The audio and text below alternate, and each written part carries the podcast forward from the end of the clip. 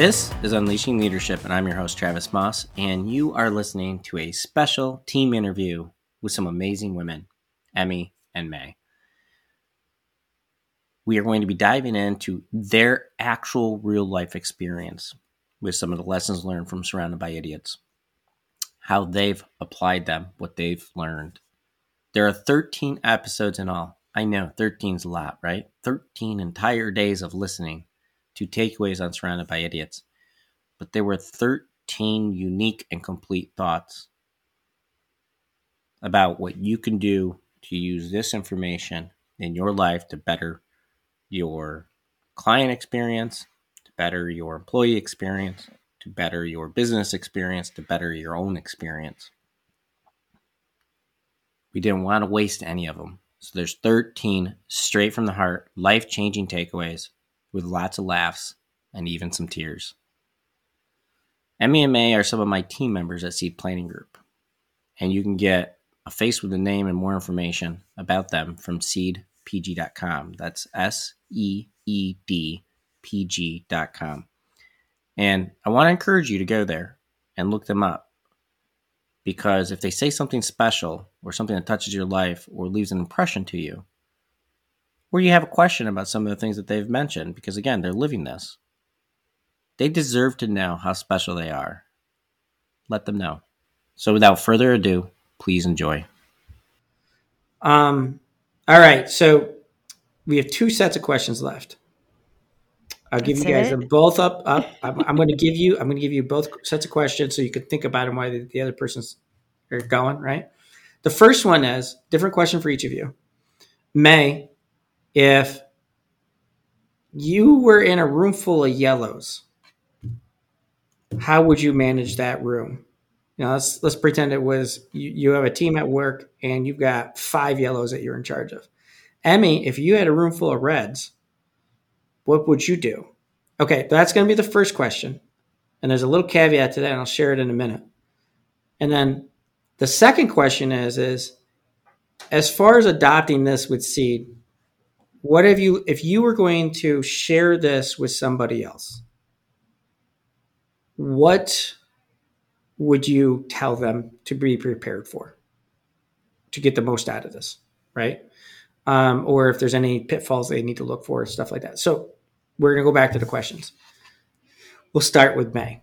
Ah, dang it. Okay, so an ideal team player. What I did is I, I or no, it was team of teams. So it was my very first series.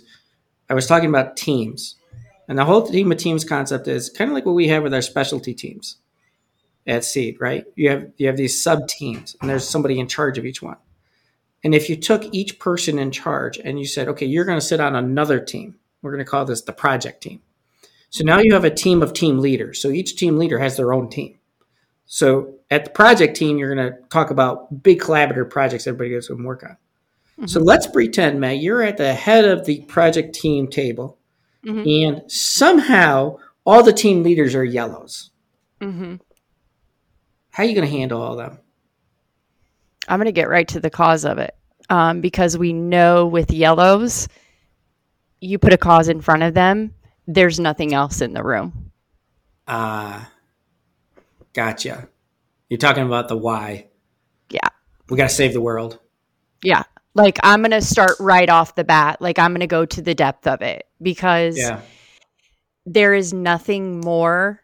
Like people ask me, you know, how would you describe yourself? First thing I say, full of purpose and I'm full of passion, right? So as a yellow, I got to do something with that. I don't care what it is. I mean, sometimes I care. Um but if I'm in a room of all yellows, I'm I'm putting that on the table right off the bat. Gotcha. You're going to give them all sugar high, Yeah, for sure. like a lot, permanent sugar Yeah. high, And then I'm going to let them run around the room in circles until they pass. until out. they all pass out and fall down and then we'll wake up and, and go get to it so I did not know where that was going to go because I couldn't figure out what to do. I was like, I don't either. like, how did that mess happen? And then you're just like, you went right back to really, really where you should go. Go back to the purpose. Go back to go back to the passion, and and let them go to the passion thing. Yep. Um. All right, Emmy, your turn. You got a room. you- You're at the head of the project table. It's just, a little bit like my life. Um, and uh, maybe not everybody's a red, but you got a whole bunch of reds in the room. How how you going to get the, keep these reds from killing each other? Be really direct, straight to the point, and not waste any time. I'm going to say, this is the project. This is what you have to do. This is what you have to do. This is your part, your part, and give the deadlines, all the direct factual information. Reds want you to lay it out in facts. They don't want to hear the whole details. They don't want to hear a story. They want to know exactly what their part is and what you expect from them. And I think as long as you manage that appropriately and you know feed off their ego a little bit because reds always have some ego uh you're going to get that productive work and conversations the hard part is when you come in hot headed. If you're coming in hot headed, every other red is going to instantly come to that boiling point to meet you. And then it's going to be like a mosh pit where everybody is just bumping into each other, trying to take the lead, and nothing is successful. So, what do reds respect the most? I mean, speaking for me, genuineness. So, and I would agree with that. Um, I hate hypocrisy. Mm-hmm. Right? I you got to own it. You know, you. Yep. I, I want to understand where you stand at all times, Mm-hmm. and I'm not going to even judge you normally for where you stand. I just need to know because I don't know what to do with you if I don't know where you stand on things. Yep. Um, Reds are big with say what you mean and mean what you say. So you walk into a room full of reds. You got to be genuine, well defined, factual, and specific. Because I think that we have a unique, and I'm going to come back to you, May, with that. So I actually, I got extra questions. You're going to get extra points. Okay, I know you like that. I need Um, them. um, we have a lot of reds in our company for a small Mhm. company. Most Mhm. companies and, and people are have worried about that. They're like, "Oh, we hired. What are we going to do with that red?" Um, and I think one of the skill sets for reds to learn is how to work with other reds. Yes. And I think Reds, um, I think the genuineness, I think the strength and the confidence, right? And so Reds will look to that almost. I, I compare it in, in the in a previous episode. I compared it to like a pack of wolves. They look at it and they go, "Where's the most confident, strongest?" And I think genuine, you would definitely throw in there. Person, where's where's the trust bank the fullest? Yep. where can I go? And then Reds will get in line as long as that person who's leading it says, This is your role. This is what you're going to be held accountable. Here's the facts about it.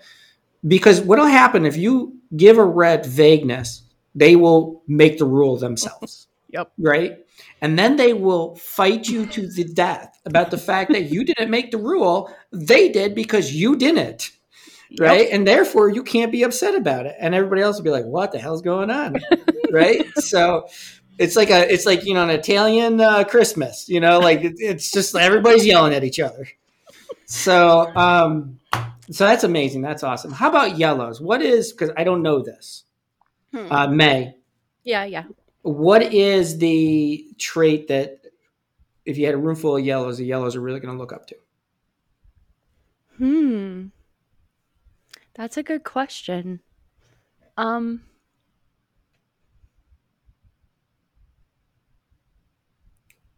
I think it might be loyalty. Loyalty. Yeah. Like or maybe that's just for me. Um You could you can speak for your whole color. mm, A whole all right, yellow. race of yellows. Well, Loyalty. now I don't want to answer. and we're gonna hold Um, every yellow ever again accountable for this. No, I'm joking. like right if we're passionate um if we live to live. We live for the cause. We live for other people.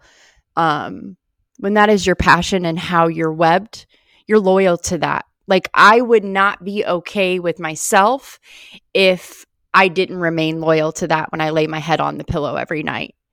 So i don't know if that's going to be true for everyone but for me I have to I have to remain loyal. And if I see that in someone else, not only does it cause a stirring of belief, but it also lets me know that when I commit to something, other people can see it as a yellow in what I'm doing. Um, and so, off the cuff, I think that would be my answer.